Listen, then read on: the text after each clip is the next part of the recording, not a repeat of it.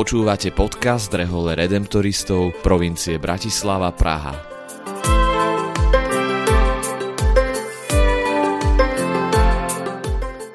Kongregácia Najsvetejšieho vykupiteľa Redemptoristi je rehoľou, ktorú pred takmer 300 rokmi založil svätý Alfons nedaleko Neapola v dnešnom južnom Taliansku. Od začiatku sa venuje ohlasovaniu radosnej zvesti o vykúpení opusteným a chudobným.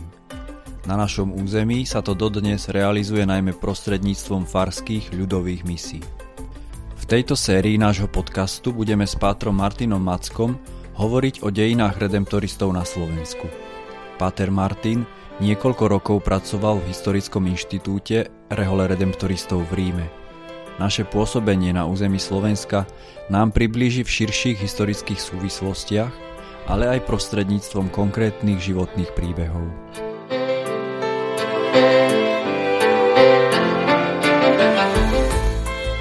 dnešnej epizóde hovoríme s pátrom Martinom Mackom o redemptoristoch na frontoch Prvej svetovej vojny a o založení prvej komunity na Slovensku. Môžeme sa teraz presunúť o niečo ďalej v čase, do času Prvej svetovej vojny. Vieme, že niektorí redemptoristi museli narukovať a že boli eh, v armáde. Čo vieme o ich pôsobení a aj dôvodoch, prečo vlastne museli zasvetené osoby bojovať vo vojne. Čo sa týka prvej svetovej vojny, tomu som sa dosť tak venoval v rámci monarchie podrobne, ale tam by sme nenašli až tak extra veľké nasadenie Slovákov, lebo treba si uvedomiť, že v čase prvej svetovej vojny v podstate boli len, len traja Slováci v kongregácii, dvaja, dvaja kňazi, ktorí boli pôvodne diecezní kniazy z Pišskej diecezy a jeden reholný brat. V Rakúsko-Uhorsku platilo, že osoby, ktoré, duchovné osoby, teda kňazi, študenti teológie, sú oslobodení od vojenskej služby. A neplatilo to o, o bratoch. Tým pádom vlastne bratia museli nastúpiť, tí priamo bojovali na fronte, aj tento jeden reholný brat, ktorý sa volal reholným menom Alfons, ale František Longa sa inak volal, pochádzal z, z Kešmarku. Inak jeho pra, pra, pra, pra, pra, pra, pra, netier. Alexandra Longová je naša olimpionička v lukostrelbe. To len tak e, na okraj toho.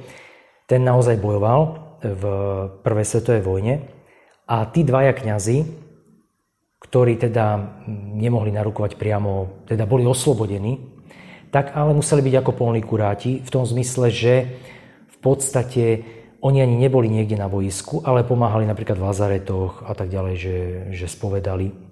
Takže o tomto vieme, že tak, takýmto spôsobom pomáhali. Zároveň sa konali ešte stále misie. Že aj počas vojny, hoci boli napríklad oklieštené, kratšie, tým, že muži boli preč, tak nebolo treba napríklad toľko spovedať a podobne ale, ale misie v nejakej okleštenej forme stále, stále trvali aj počas, e, počas vojny.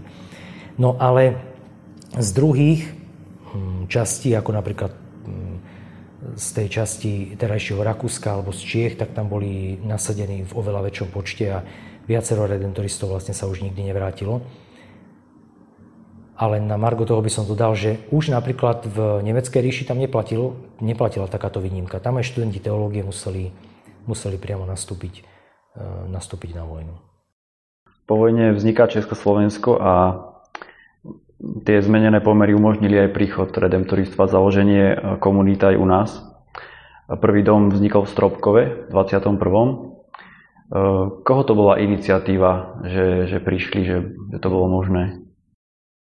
Tak treba povedať, že jednak tým rozpadom Rakúsko-Uhorska Niektoré rehole stratili, tie napríklad, ktorí, ktoré boli previazané napríklad s vyučovaním ako e, piaristi, tak tí, ktorí boli maďarsky zmyšľajúci, alebo teda respektíve vyučovali po maďarsky, tak veľa z nich odišlo. Čiže oni zrazu počtom strašne klesli, ale na druhej strane sa vytvorila možnosť príchodu úplne nových e, reholí, ktoré, ktoré prišli.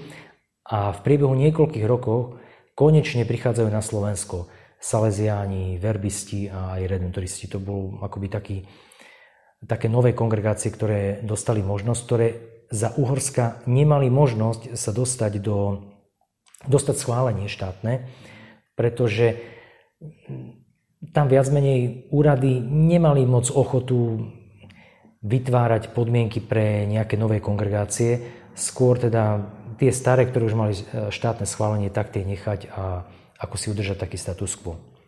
Aby teda príliš neprotežovali, ja neviem, katolickú církev alebo tak, že by sa to tak udržalo, ako to je.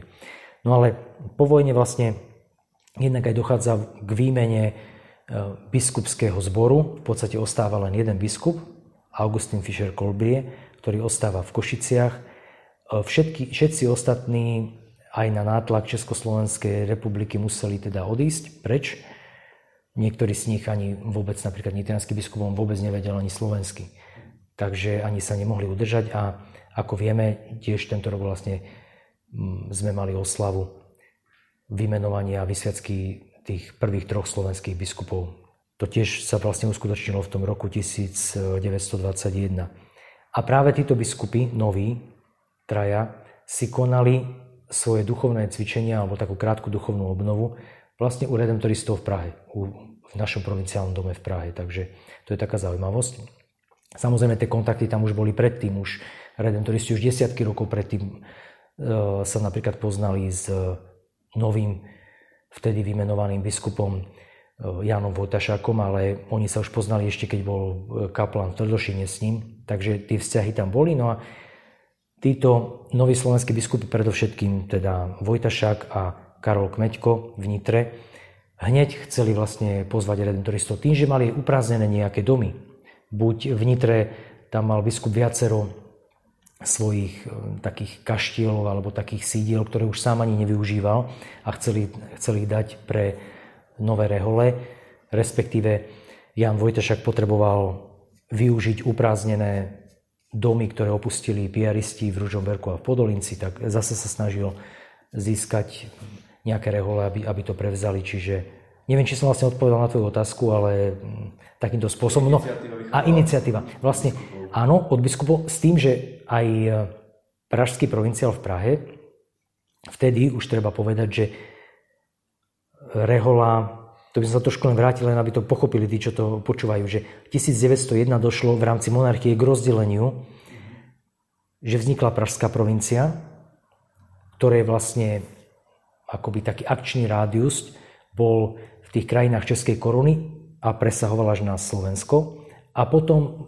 Viedenská provincia, ktorá vlastne zabezpečovala predovšetkým tie krajiny terajšieho, terajšieho Rakúska viac menej. Áno.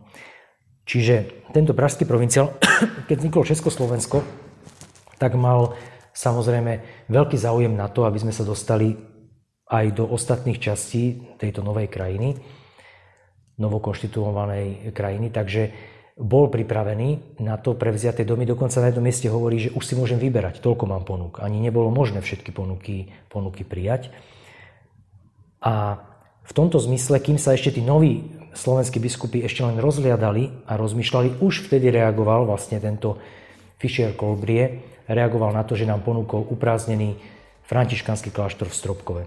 No a vtedy vlastne prišla táto možnosť sa dostať do Stropkova.